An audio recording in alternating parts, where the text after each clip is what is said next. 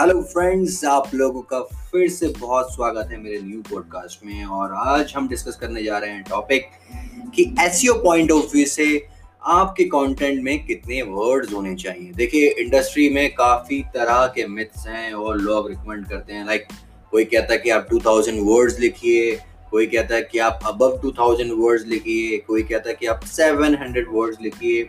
So different different लोगों के views हैं।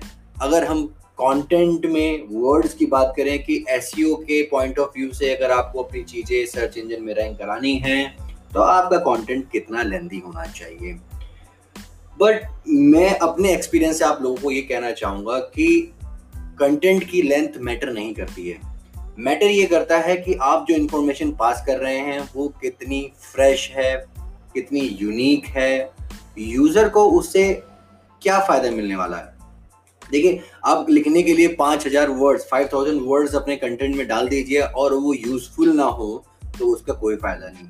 कहानी लिखने से कोई फ़ायदा नहीं है। पर्पज मीट होना चाहिए। देखिए, हमेशा कहा जाता है इंडस्ट्री में कि राइट फॉर यूज़र आप ऐसा काम कीजिए, ऐसी चीज़ें लिखिए जो यूज़र के लिए अच्छी हो। अगर यूज़र लाइक करेगा तो सर्च इंजन एल्गोरिथम उसको ऑटोमेटिकली लाइक करेंगे। आप एग्जांपल ले लीजिए, अगर कोई सोशल मीडिया पर चीज़ शेयर ज़्यादा होती है, कोई आर्टिकल शेयर ज़्यादा होता है या ट्रेंड ज़्यादा होता है तो वो ऑटोमेटिकली गूगल में रैंक करने लगता है। क्यों? क्योंकि उसको सोशल सिग्नल्स मिलते हैं। सोशल सिग्नल्स बताते हैं कि यूज़र्स इनको लाइक कर रहा है, इन पेजेस को लाइक कर रहा है, इन वेबसाइट्स को लाइक कर रहा है।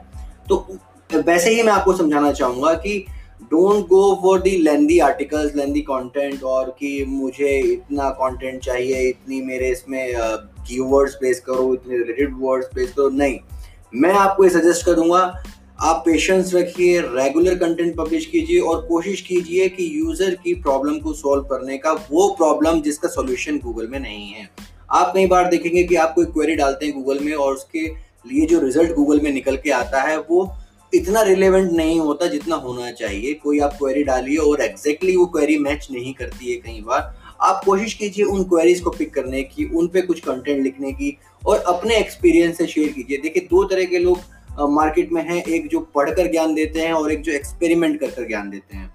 अगर आप एक्सपेरिमेंट करके खुद से ज्ञान देंगे, मान लीजिए कि आपने कोई चीज़ सीखी, उसको इम्प्लीमेंट किया, पहले उसको ट्राई किया, फिर उसको आपने लोगों को रिकमेंड किया तो शायद उसमें जो आप फीलिंग्स दे पाएँगे कंटेंट के अंदर उससे यूज़र रिलेट कर पाएगा।